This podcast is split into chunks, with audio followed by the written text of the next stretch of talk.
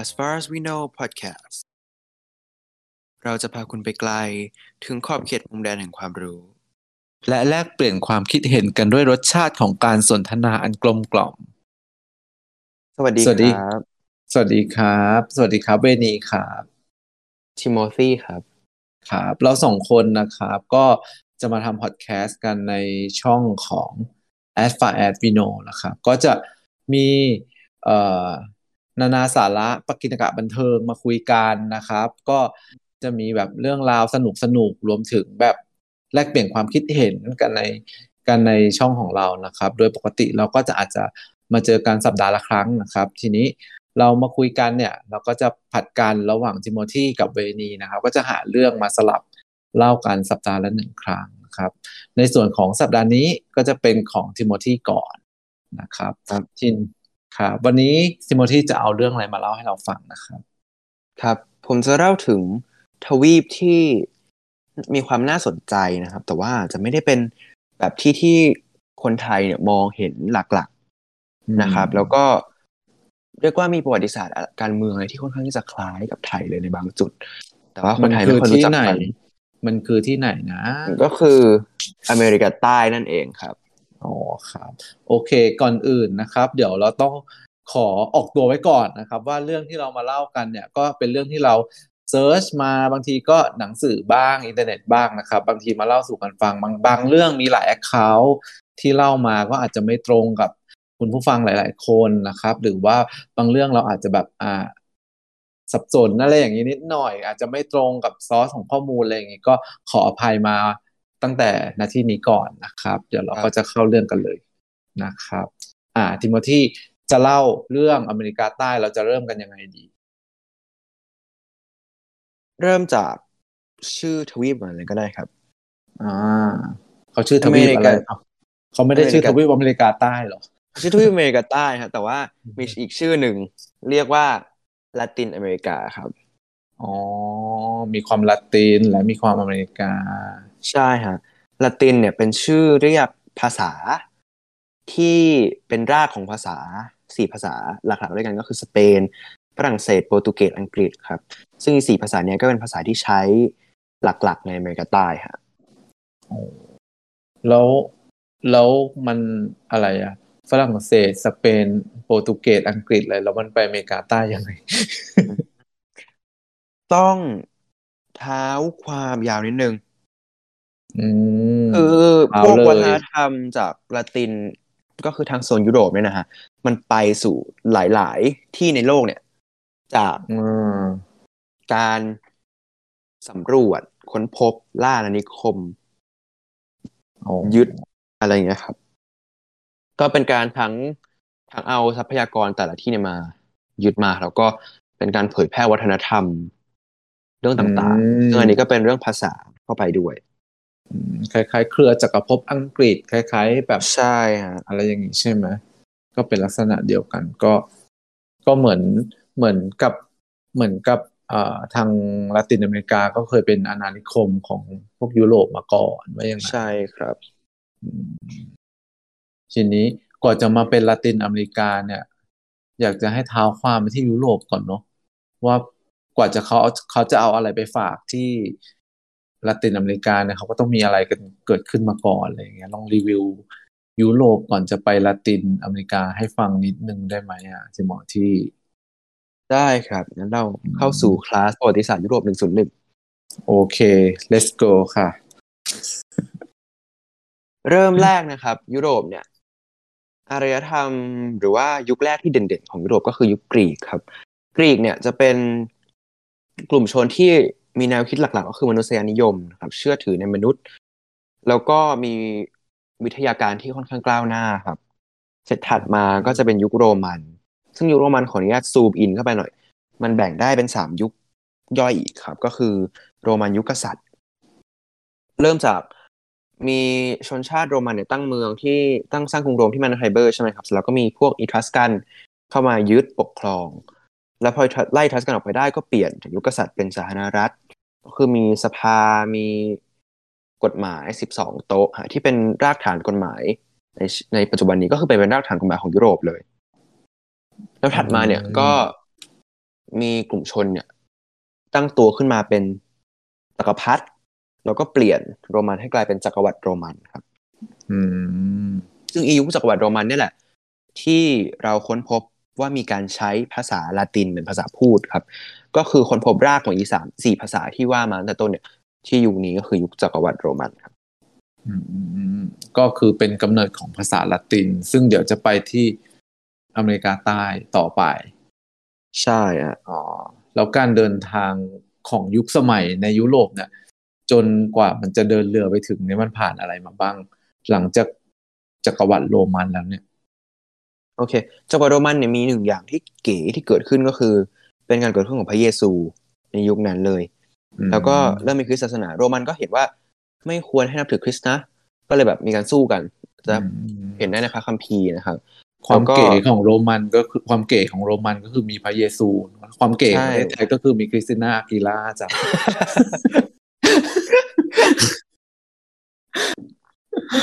โอ้ยครับไปนั่นแหละจ้า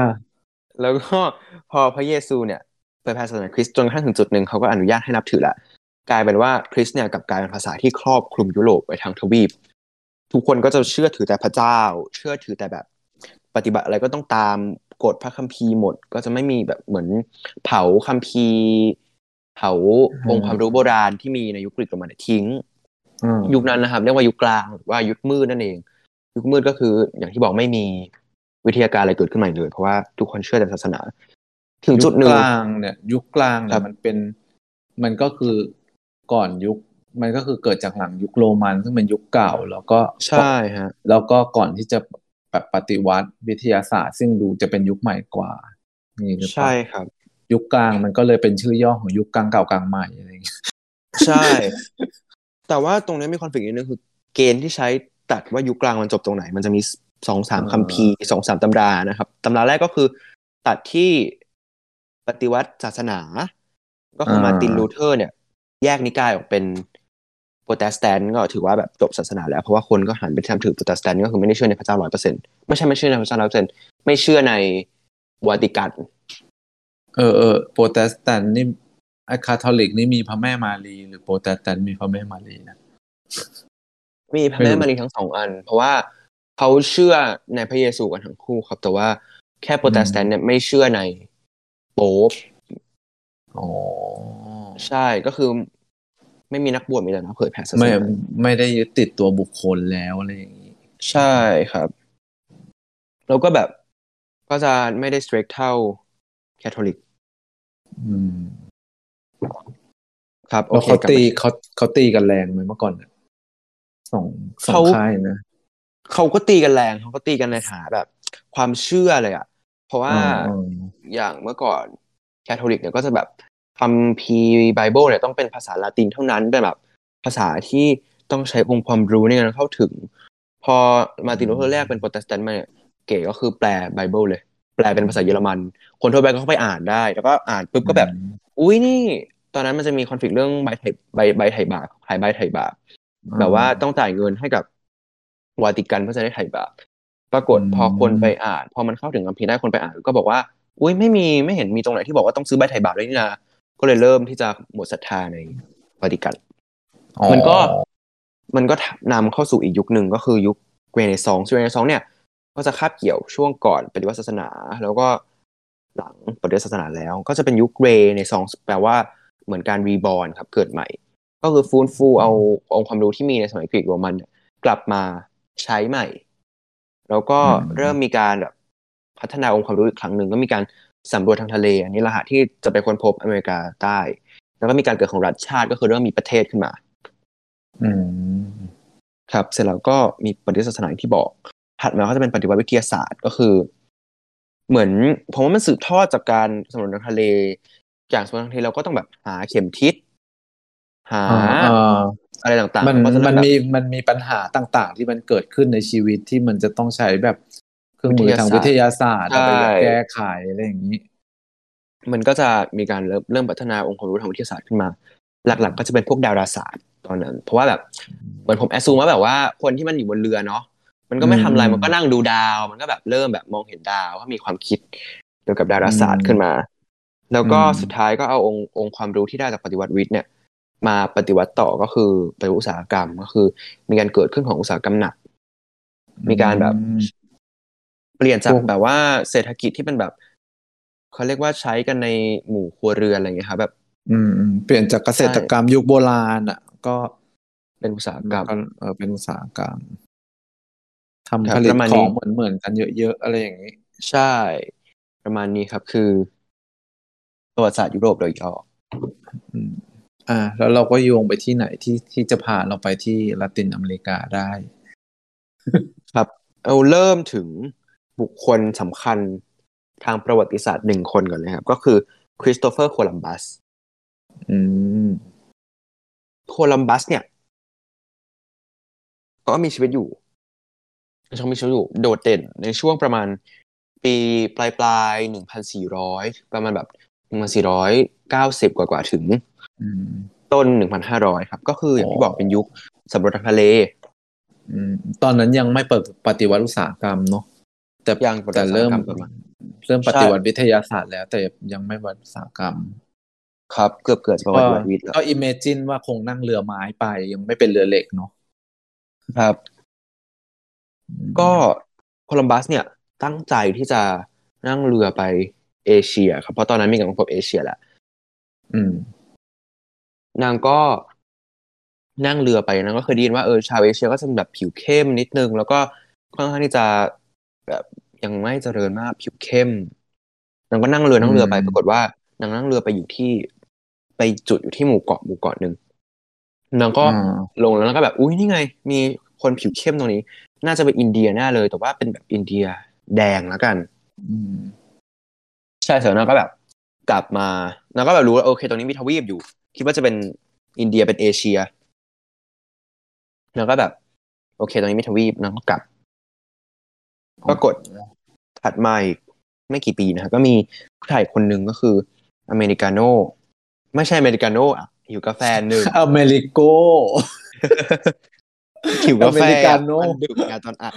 อเมริกาโน่เฟซบุ๊กชีอเมริโกเวสปูชีครับอืมใช่ นางก็เป็นนักเดินเรือชาวอิตาลีเนี่ยนางก็เดินเรือออกมาตึกตึกตึกตึกตึกออกมา จะไปที่ที่โคลัมบัสเคยสำรวจ ปรากฏไปถึงนางก็ อุ้ยนี่มันไม่ใช่เอเชียนี่เป็นทวีปใหม่ ก็เลยเรียกตรงนี้ว่า เออเป็นโลกใหม่ แล้วก็อีชื่อทวีปอเมริกาเนี่ยก็ตั้งตามชื่อนางก็คืออเมริโกอ๋อแล้ว ก็มาเฉลยตอนหลังว่าไอ้ตรงที่โคลัมบัสค้นพบเนี่ยก็คือตรงหมู่เกาะเวสต์อินดีสใกล้ๆกับประเทศโคลัมเบีย ชื่อประเทศโคลัมเบียก็ตั้งมาจากชื่อนางโคลัมบัสอ๋อครับ ก็คือค้นพบตรงประมาณรอยต่อระหว่างอเมริกาเหนือกับอเมริกาใต้ตรงแบบอเมริกากลางๆเป็นหมู่เกาะใครที่แบบสะดวกก็เปิดแผนที่ search เวสต์อินดีสไปได้นะครับก็จะคือเห็นเป็นหมู่เกาะอยู่ คืนนี้ก็นั่งเปิดแผนที่ดูอยู่เหมือนกัน แล้วก็แบบ เออแม่งแอตแลนติกนี่คือดูแค่ในแบบ Google Earth ยังแบบ มานะนั่งเรือมาขนาดนี้แค่เราเดินไปตลาดยังจะเดินนั่งเดินไกลมากนะสมัยนั้นก็ไม่มีอะไรทำมั้งคะนั่นก็แบบสำรวจโลกใหม่เนี่ยเป็นอะไรว้าวๆอยู่อืมสมัยนี้มีอะไรต้องทำเยอะแยะเลยเอกสงเอกสารเนาะการบงการบ้านต่างใช่ ถ้าแบบว่าตอนนี้โคลัมบัสอยู่ยุคนี้ก็คงไม่ได้ไม่ได้ค้นพบทวีปเพราะว่านั่งฟังกับบ้านๆเลขอยู่ ใช่โคลัมบัสนั่น suffer น่าดูอะเออเสร็จแล้วนางก็ไปเจอแถวแถวเวอะไรนะ East Indies เหรอเวสเวสเวสอินดีสครับเออก็ตรง West Indies ตรงคิวบาครับ ตรงแถวๆนั้นอืมอ๋อ ตรงนี้น่าจะร้อนนะ ดูใกล้แบบเส้นศูนย์ร้อสูนตรร้อนร้อนครับ เป็นเขตร้อน อืมอ๋อแล้วก็มาเจอตรงนี้ แล้วทีนี้แบบมันการ transfer พวกศิลปะภาษาวัฒนธรรมมันคงไม่ได้แบบมามาในมาในครั้งแรก ๆของอันนี้หรอกเนาะของการค้นพบหรอก มันก็น่าจะเป็นอีกแบบอีกเวฟหนึ่งของการมาอีกอะมันคงมีคนมาแล้ว ก็คงมีคนมาอีกอะไรอย่างเงี้ยทีใช่นี้ครับอืมคิดว่าแบบ ทิโมธีคิดว่ามันมาตั้งแต่มันมาในเวฟไหนอะไม่ได้ไม่ได้คิดว่าหรอกก็ที่ไปอ่านมา ก็คือมันเท่าเท่าที่เท่าที่เหมือนเห็นมาก็คืออเมริโกเนี่ยนางก็เขียนจดหมายบอกเพื่อนนะว่าแบบเอออสรุปว่าอีตรงโคลัมบัสเจออะ ไม่ใช่ทวีปอินไม่ใช่เอเชียนะ เป็นโลกใหม่ว่ะ มาสำรวจกันเร็ว ไลน์ไปบอกเพื่อนโอ้ยคนเก่าเออโปว่าอะไรเงี้ยไม่ใช่นะกูเคยไปเจอมาแล้วบอกไม่ใช่ใช่ ทีนี้เราก็ตามเพื่อนมาลงบอมเพื่อนก็แบบอืมอุ้ยโลกใหม่มากันเร็ว ทีนี้เราก็มากองเรือ ทั่วยุโรปมาหมดเลย มาดูโลกใหม่โอ้แล้วก็ตามภาษาชาวยุโรปนะฮะเจอใครก็ยึดแม่ง เออก็ถูกมีปืนนี่ว่า จริงเพราะว่าแบบคนแถวนั้นก็เป็นอารยธรรมโบราณอยู่ก็ยังยังไม่มีใช่ปืน ใช่ท่านเหมือนเจอแถแล้วก็วยึดบ้านเราเลยเนาะมีปืนแล้วก็ยึดอุ้ยอุ้ยกลับกลับกลับไปลาตินอเมริกาก่อน ครับอะเราพูดถึงอารยธรรมที่อยู่ตรงนั้นก่อนดีกว่า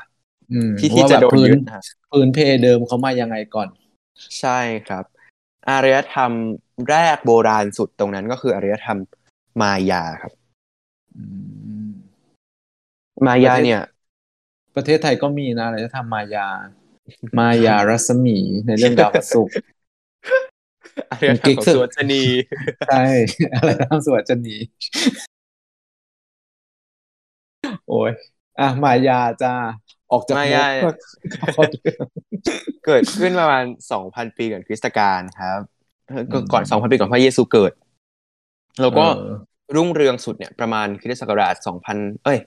สองร้อยห้าสิบ ถึงเก้าร้อยก็คือเห็นไหมว่าแกปไทม์มันยาวมาก อยู่ประมาณสามพันปีอารยธรรมนี้อืมที่เด่นๆก็จะมีอย่างเช่น ชิเชนอิซ่าครับ ที่เป็นพีระมิดที่เป็นบันไดบันไดบันไดบันไดบันไดนั่นก็เป็นอืมเป็นเออเมื่เจอดีก่อนย์จักแบรบของโลก เมื่อก่อนแบบสองพันปีก่อนพระเยซู มันก็ประมาณสี่ห้าพันปีก่อนหน้านี้เนาะครับซึ่งแบบสร้างได้แค่นี้ก็เก่งแล้ว ใช่ อืม อะแล้วยังไงต่อ แล้วก็มีเมืองติการที่กัวเตมาลาครับก็เป็นเมืองโบราณของมายาเหมือนกัน อีกจุดหนึ่งที่เด่นของมายาเนี่ย ก็คือ พี่เมนีเคยได้ยินเรื่องราวเกี่ยวกับปี 2012 ที่ว่าโลกจะแตกไหมฮะอ๋อเคยจ้าก็ลุ้นคือมากเลยอะ ตอนนั้นอะเออเคยร้องไห้ด้วยตอนนั้นแบบว่า อ่านเจอในหนังสือพิมพ์ที่โรงพยาบาลแล้วก็ร้องไห้กับพ่อว่าถ้าโลกแตกจะอยู่ยังไง เออ แกอาจจะอยู่ในชิ้นใดชิ้นหนึ่งที่แบบสะเก็ตโลกอะไรเงี้ยลอยๆไปเรื่อยๆเหมือนเล่นสเก็ตไปเรื่อยๆ อาจจะสนุกกว่านี้ก็ได้นะ อันนี้มันหมุนช้าเกินเอออาจจะไม่ต้องทำกันบ้านแล้ว ใช่ใช่แต่ว่าต้องปลูกข้าวเลี้ยงสัตว์ต้องกลับไป กลับไปค้นหาโลกใหม่เหมือนเดิม เออ อ่าก็คือแล้วก็ทฤษฎีหนึ่งเนี่ยที่ว่าก็มาจากเนี่ยแหละฮะมายาก็คือ เขาไปค้นพบ ปีเออปฏิทินของชาวมายันที่เขียนไว้เป็นแบบปฏิทินรายปีปีปีปีปีมันสุดอยู่ที่ปี2012เขาก็เลยบอกว่า เนี่ย แสดงว่าชาวมายันเนี่ย เหมือนเคยคำนวณไว้แล้วว่าน่าจะโลกแตกปีนี้แน่นอน อืม ก็คือปฏิทินหมดที่ปีสองพันสิบสองใช่พอนางพอเหมือน พอเหมือนโลกไม่แตกเออนักวิชาการก็ออกมาอ๋อสงสัยหินหมดมันจากการคำนวณยังไงวะก็ ก็คือสเอางสัยเขียนแล้ว เขียนแล้วหมดแค่นี้คือคำนวณหมดแล้วเงี้ยเหรอสงสัยอีมายาเหมือนหินหมด ก็คงไม่คิดว่าเออโลกจะอยู่นานขนาดนั้นนะน่าเกิดขึ้นตั้งแต่สามพันปีก่อนฉันฉันว่าจริง ๆ ก็คือท้อแล้วแหละ ก็คือแบบจะให้กูเขียนตลอดไปก็คงไม่ไหว อาจจะอาจจะมีความท้อแล้วอะไรเงี้ยแบบเออ ครับ ไม่รู้จะแต่งเรื่องอะไรมาเล่าแล้วนะอ่ามายาเสร็จแล้ว ก็มีปฏิทงปฏิทิน อ่า แล้วหลังจากนั้นต่อมาที่ไปที่แอสเทกก่อนดีกว่าอืมแอสเทกเนี่ยก็จะตั้งอยู่ตรงเม็กซิโกครับ พอเหมือนอืใกล้ๆกับมายาไม่ใช่กับกับกับแอสเทกเนี่ยจะอยู่ตรงอเมริกากลางค่อนล่างครับอืมคืออยู่ประมาณตรงเม็กซิโก แล้วก็ลงล่างเม็กซิโกอืมจักรวรรดิแอสเทกเป็นจักรวรรดินะครับเพราะมีจักรพรรดิปกครอง จะอยู่ประมาณปีหนึ่งพันสามร้อยกว่าๆนะครับ แล้วก็ที่เด่นของแอสเทกเนี่ยก็คือมีการบูชายัญ ที่แบบว่า เด็กเห็นเด็กทารกแบบ ชูเด็กทารกขึ้นเฮ้ยอย่างเงี้ยฮะอ่าก็โยนลงน้ำเป็นบูชายัญพระเจ้าแอสเทกเนี่ยอ่าแอสเทกรุ่งเรืองสุดเนี่ย สมัยมอนเตซูมาที่สองครับ ก็คือได้พื้นที่ทั่วเม็กซิโกเลยอืมคือประมาณปีหนึ่งพันห้าร้อยแล้วก็จบที่หนึ่งพันห้าร้อยยี่สิบใช่แล้วหนึ่งพันห้าร้อยยี่สิบเอ็ดก็โดนสเปนยึดจบ คือจบแอสเท็กอืม ก็คือรุ่งเรืองก่อนจะก็ล่มก็คือ ก็คือแพ้สเปน ใช่ฮะอืมมรดกของแอสเท็กที่จะมีในปัจจุบันก็คือ ประเทศเม็กซิโกครับแอสเท็กเนี่ย เรียกตัวเองว่าชาวเม็กซิกานะฮะ แล้วก็มีตราประจำจักรวรรดิเนี่ยเป็นตรานกอินทรีจิกงูบนต้นกระบองเพชรครับ ก็เป็นตราที่มาอยู่ในธง ของเม็กซิโกปัจจุบันด้วยก็คือ เป็นธงที่มีนกอินทรีจิกงูต้นกระบองเพชรแปะอยู่ตรงกลางแล้วทำแล้วทำไมต้องนกอินทรีจิกงูต้นกระบองเพชรด้วยวะ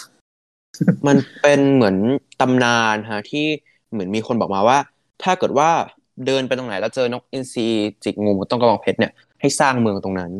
เป็นชัยภูมิที่ดี ซึ่งก็คือเมืองเม็กซิโกซิตี้ในปัจจุบันเจอตรงนั้นพอดีอืม หรือว่าจริงๆอีคนสร้างตำนานเนี่ยจริง ๆ ไม่อยากให้สร้างเมืองวะคือมึงก็หาอะไรกันได้ง่ายๆเยอะว่าเนอะนกบุญซีจิกงูต้นกระบองเพชรเป็นงูตัวเมียที่กำลังท้องได้สามวันอะไรอย่างนี้ท้องอ่อนๆได้ไหมถ้างั้นคงเดินขึ้นถืออลาสเอก้าอถ้าเป็นไม่เจอถ้าเป็นฉันสักทีถ้าเป็นฉันฉันจะแบบม็อกอัพอะแบบ เออเอาแบบ อ๋อเอานกอินทรีมาแล้วเอางูมาแขวนไว้ตรงตีนนิดนึงแล้วก็เอากูจะสร้างตรงนี้แหละกูเหนื่อยแล้วกูเดินไม่ไหวแล้วขอขอปลูกบ้านตรงนี้เลยนะอะไรอย่างเงี้ยตำนานนี้ก็ก็เหมือนเหมือนของไทยก็มีฮะ ที่ให้จะแบบว่าสร้างเมืองเพราะว่าเจอหอยสังเป็นแบบชัยภูมิที่ดีอืมหอยสังเป็นสัญลักษณ์อุดมสมบูรณ์ใดหอยสั่งมันอยู่ทะเลไหมอะๆ ฉันเชื่อฉันเชื่อว่าเมืองเชียงใหม่ต้องไม่ไม่สร้างจากคตินี้แน่นอนกรุงเทพกรุงเทพสร้างจากคตินี้อ๋อเหรอโอเคใช่ครับ เชียงใหม่ เชียงใหม่น่าจะเป็นหอยอื่น หอยเชอรี่ หอยเชอรี่เชียงใหม่เออใช่ เอามายำกินกันก่อนแล้วเดี๋ยวค่อยๆไปสร้างเมืองกันนะ โอ้ยแอสเทคนี่แบบนี่นั่งแบบ ไม่ได้ฟังเลยนะนั่งฟังดูฟังเรื่องแบบ นั่งจับผิดว่าแบบเออเออมึงจะแต่งเรื่องอะไรมาว่าอีตำนานมึงจะแต่งเรื่องอะไรมากัน อะแอสเทคอยู่ตรงเม็กซิโก แล้วก็โดนอีสเปนมายึดครับอืมส่วนอาณาจักรสุดท้ายอาณาจักรสุดท้ายก็คืออาณาจักรอินคาครับ อินคาเนี่ยเป็นอาณาจักรใหญ่อยู่ทางอเมริกาใต้เลย ก็จะต้องไปเปิดแผนที่มันจะค่อนข้างจะยาว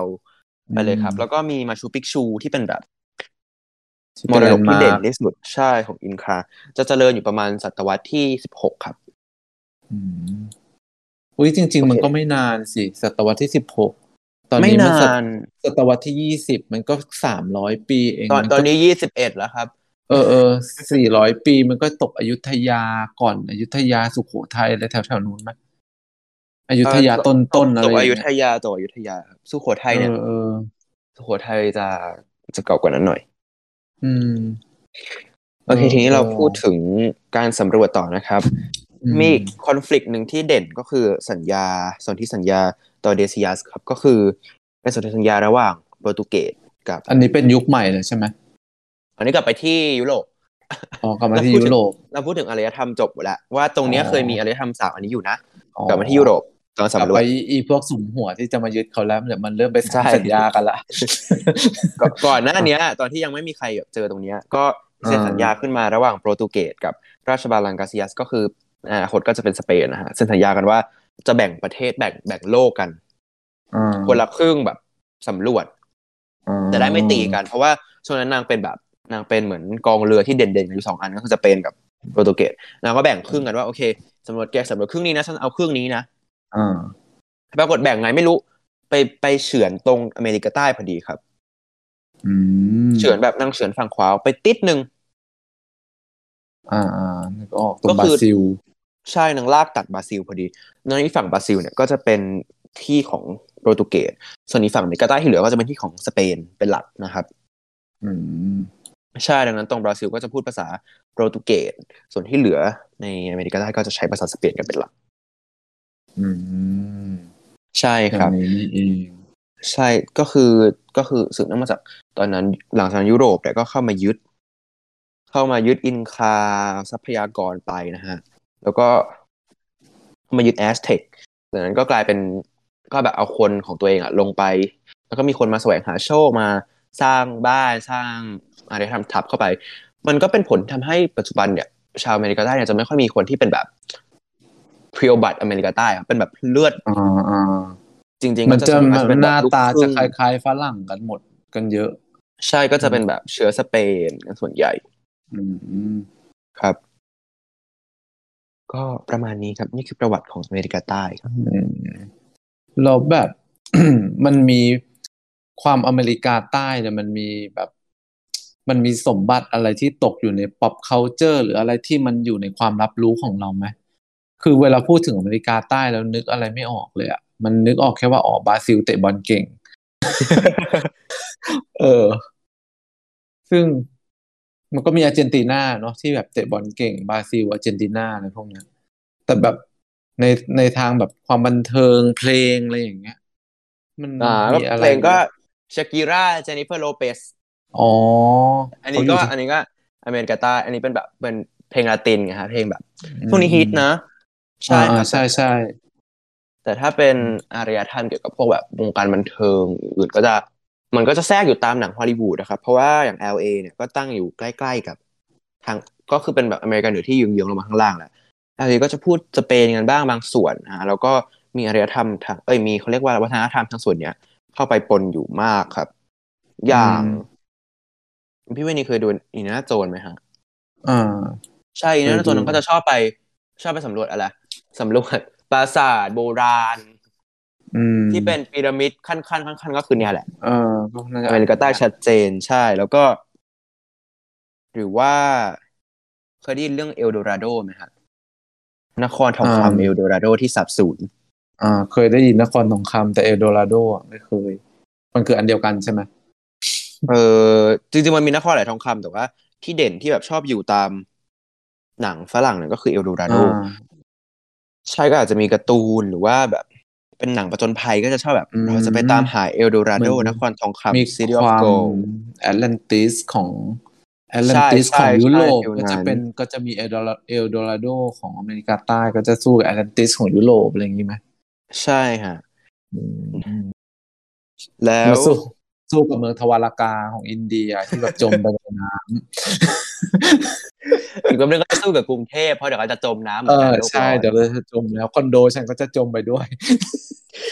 คือชั้นสามสิบคือรอดนะเพราะว่าสูงชั้นอืมชั้นสิบอะไรก็จะจมเออเดี๋ยวย้ายแล้วเดี๋ยวขายห้องนี้เลยย้ายไปอยู่ข้างบน ซื้อเรือ ซื้อเรือจอดไว้ลำหนึ่งตรงระเบียงจ้าถ้าเป็นเรือไอ้นั่นเรือเรือสีฟ้าที่เป็นเรือพลาสติกเออเออเรือสีฟ้า ข้างในมีถุงยังชีพ โอเคโอ้ยโอเคแล้วแบบนี่อะเดี๋ยวเดี๋ยวเผื่อปูไว้เป็น episode หน้าอะไรอย่างเงี้ยว่าแบบทางแบบอเมริกาใต้มันมีแบบเรื่องเล่า หรือว่าบุคคลอะไรที่แบบสำคัญสำคัญที่แบบน่าเอามาเล่าไหมลองแบบจั่วจั่วหัวไว้สักนิดนึงอะไรอย่างเงี้ยโอ้ยเยอะแยะครับโอ้ ก็ยแยะการเมืองอเมริกาใต้น่าสนใจมากเพราะว่ามันก็จะมีการปกครองต่างๆ ที่มันเรียกว่ารีเลทกับไทยได้บางส่วนอย่างเช่นแบบปกครองที่แบบเป็นแบบเชิงกึ่งๆเผด็จการมีการเขาเรียกว่าอะไรอ่าเป็นนายกที่แบบอาจจะรุนแรงนิดนึงอืมหรือว่าพี่ไม่นี่เคยดูหนังเรื่องอาวิต้าไหมครับ ที่มาดอนน่าเล่นอืมแล้วก็จะเป็นฉากเด็ดก็คือออกไปอยู่ตรง อยู่ตรงระเบียงแล้วก็ Don't cry for me Argentina อ๋อ รู้จักแต่เอวิต้าที่เป็นอาบอบนวดอยู่ตรงเพชรบุรี ไม่ใช่ ก็คือเนี่ย เอวิต้าก็เป็นเป็นเป็นสตรีมเมอร์เลขหนึ่งของอาร์เจนตินายุคหนึ่งก็เป็นคนที่ค่อนข้างสำคัญสำคัญขนาดที่ เนี่ยนางมีเมืองเป็นรูปหน้านางเออเออเออเออเก๋นะ ใช่ คือต้องแบบทำเมืองเก่เป็นรูปหน้า ทำเมืองเป็นรูปหน้าตัวเองช่วงจะตัดถนนต้องมาวัดองศาสันจมูกก่อนว่าเอ้ยจมูกฉันเท่าไหร่อะไรอย่างนี้ เกิดไปเสริมดั้งเสริมแบบไปทำศัลยกรรมนี่คือเมืองผิดเลยนะ เป็นหน้าคนอื่นเลยนะ เออถ้านางก็แบบดูเกี่ยวกับพวกเฟมินิสต์เอ้ยเขาเรียกว่าอะไรสตรีนิยมในอเมริกาใต้ครับมันก็เป็นมันก็แบบมีรากฐานอะไรอย่างนี้ หรือว่า หรือว่าพวกถ้าเป็นตำนานพื้นเมืองก็มีอย่าง ชูปาคาบ้าพี่เวนิเคยได้ยินไหมที่เป็นปีศาจที่แบบมากินแพะตอนกลางคืนเป็นแบบตำนานผีพื้นบ้านของอเมริกาก็เนี่ยแหละอเมริกาใต้ก็เด่นครับอืพวกนี้มันจะสังเกตได้จากชื่อที่เป็นชื่อสเปน อ่าอ่าอ่าอ่าใช่พวกชื่อก็จะมันเป็น ถ้าเกิดชื่อมันเป็นภาษาสเปนอะ มันเชื่อเราสามารถแอดซูมได้ไหมว่ามันเป็นเรื่องเรื่องเล่าที่มันเพิ่งเกิดขึ้นมาใหม่หลังจากแบบสเปนเข้ามาแล้วอะไรอย่างเงี้ย แอดซูมได้ไหมไม่ไปกินแพอาจจะไม่ร้อยเปอร์เซ็นเพราะว่าอืมอาจจะเป็นตำนานที่มีอยู่แล้ว แต่ว่าอ่าคนที่มาแต่ชำระอะก็จะเป็นคนสเปน เพราะว่าเขาไปยึดตรงนั้นอ๋อแล้วก็แบบใช่ครับ แล้วหลัง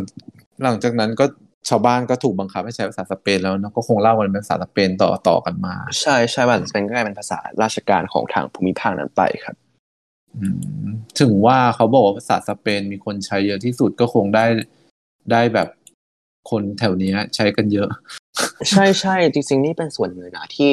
อย่างอย่างที่ไทยเราก็จะเรียนกันแต่แบบภาษาหลักๆที่เรามีในโรงเรียน สมัยมปลายก็จะเป็นอังกฤษ แล้วก็ว่าถ้าเป็นพวกศิลปภาษาก็จะเรียนอะไรฝรั่งเศส เยอรมันอืมอย่างเงี้ยฮะแต่ว่าฝรั่งเศสเยอรมันเนี่ยก็คือคนใช้ก็ไม่ค่อยเยอะเท่าไหร่ ฝรั่งเศสก็อาจจะอาจจะมีส่วนบ้างในส่วนของการเป็นภาษาการทูตเพราะว่าฝรั่งเศสนั้นก็เป็นประเทศที่เคยเด่น ตอนแบบสมัยที่เขาเริ่มวางรากฐานการทูตกันนะเนาะ นางก็จะมีการภาษาถือเป็นภาษาสากลที่ใช้ในการทูต ส่วนสเปนเนี่ยนะเป็นภาษาที่ใช้ในภูมิภาคอเมริกาใต้ก็คือประเทศเยอะมากที่ใช้สเปน แต่ว่าจะไม่ได้ให้ความสำคัญจากจากประเทศไทยมากหนักอย่างที่บอกก็เลยรู้สึกว่าเนี่ยทวีปเนี่ยน่าสนใจมากแต่ว่าเราไม่ค่อยสนใจมันเลย อืมบะส่วนแต่ส่วนใหญ่ก็ภาษาอังกฤษนะเวลาสมมติว่าเวลาเราไปสนามบินตามต่างประเทศอะไรเงี้ย ก็ภาษาอังกฤษก็เป็น default แต่ว่า ก็ยังยังไงก็จะมีภาษาท้องถิ่นกับภาษาอังกฤษ แต่แต่เชื่อว่าภาษาอังกฤษมันมันในในยุคหลังมันมันมีอิทธิพล มันได้รับอิทธิพลมาจากอเมริกาด้วยหรือเปล่าก็เลยแบบ อืมมันครับก็เลยเป็นแบบอังกฤษภาษาอังกฤษขึ้นมา ภาษาอังกฤษใช่ก็ได้ครับทางคนทางอเมริกาเหนือเนาะแล้วก็ประเทศในเครือจักรภพเก่าใช่ก็เป็นก็เป็นจากกับผมเป็นหลักเพราะว่าเพราะว่าอเมริกาก็โดนอังกฤษยึดมา อืม แต่ว่าอังกฤษก็แบบค่อนข้างอาภัพแบบเครือจักรภพของมึงก็แบบ เออเขาไปยึดมาได้ตั้งเยอะคนยังได้ไม่เยอะเท่ากับอีสเปนที่ไปยึดอยู่แบบทวีปเดียว คนเยอะกว่าอีกอะไรอย่างเลยอืมแต่ว่าแต่ว่านางก็แบบพอตรงสเปนตรงอเมริกาใต้นางก็เหมือนไม่ได้เด่นมากในเวทีโลกนะเพราะว่าอ่าพอไปอยู่ตรงนั้นมันถูกก็โดนอเมริกาบทบาทรัศมีหมด ใช่ถูกพออเมริกานางเด่นจริงอะเนาะก็ต้องให้นาง ไม่มันเมื่อ อเมริกามันเป็นค่ายประชาธิปไตยตั้งแต่หลังสงครามเย็นอะไรมาต้องช่วงสงครามเย็นอะไรเงี้ยอ่าอเมริกามันเป็นค่ายประชาธิปไตยด้วยเปล่าแล้วอีกข้างล่างนี่ก็คือเป็นแก๊งเผด็จการแก๊งแบบเอ่ออันนี้กันหมดคอมมิวนิสต์อะไรอย่างเงี้ยใช่หรือใช่ตรงนี้ก็เปล่าตรงนี้ก็น่าเล่านะครับที่สงครามเย็นเดี๋ยว เก็บไว้ทำอืมเอฟหน้าหน้าเออ แล้วก็มันก็เลยกลายเป็นว่าแบบ เออเอออเมริกาก็แบบข่มไว้หมดอะไรเงี้ยก็เลยแบบไม่ได้ไม่ไม่ไม่ดัง ไม่เด่นไม่ดัง ครับโอเค วันนี้เราก็มากันประมาณหนึ่งแล้ว เดี๋ยวคนฟังจะเบื่อ เราจะไปกันเลยยังไปไหมไปเลยก็ได้ครับโอก็เคขอสรุปจบแล้วแล้วกันก็เนี่ยแหละฮะก็คือประวัติศาสตร์ของทวีปที่คนไทยอาจจะไม่ให้ความสำคัญมากนัก แล้วก็เดี๋ยวเอฟหน้าๆเราก็จะพาไปรู้จักมุมอื่นของทวีปนี้บ้างอาจจะไม่ใช่แบบ overall แล้วอาจจะเป็นเจาะลึกประเทศ เป็นเจาะลึกบุคคลหรือว่า ดูแบบในช่วงเวลาการปกครองใดการปกครองหนึ่งให้แบบลองดูว่าแบบเออ มันก็คล้ายๆกับไทยไหมหรือว่านำมาปรับใช้อะไรกับไทยได้ไหมอะไรอย่างเงี้ยดูมีแบบให้มันมีเรื่อง discuss กันแบบสนุกสนุกใช่ได้อะไรอย่างเงี้ยอืมฮะโอเค งั้นสำหรับ episode นี้เราก็ลากันไปเพียงเท่านี้ก่อนนะครับ ฝากติดตาม episode หน้าด้วยนะครับ เป็นของพี่เวนีนะครับ episode หน้า อ่า episode หน้าเดี๋ยวเวนีมา เราเรื่องใกล้ๆบ้านให้ฟังดีกว่า เบื่อไปไกลแล้ว โอเคงั้นครับสวัสดีครับ สวัสดีครับครับ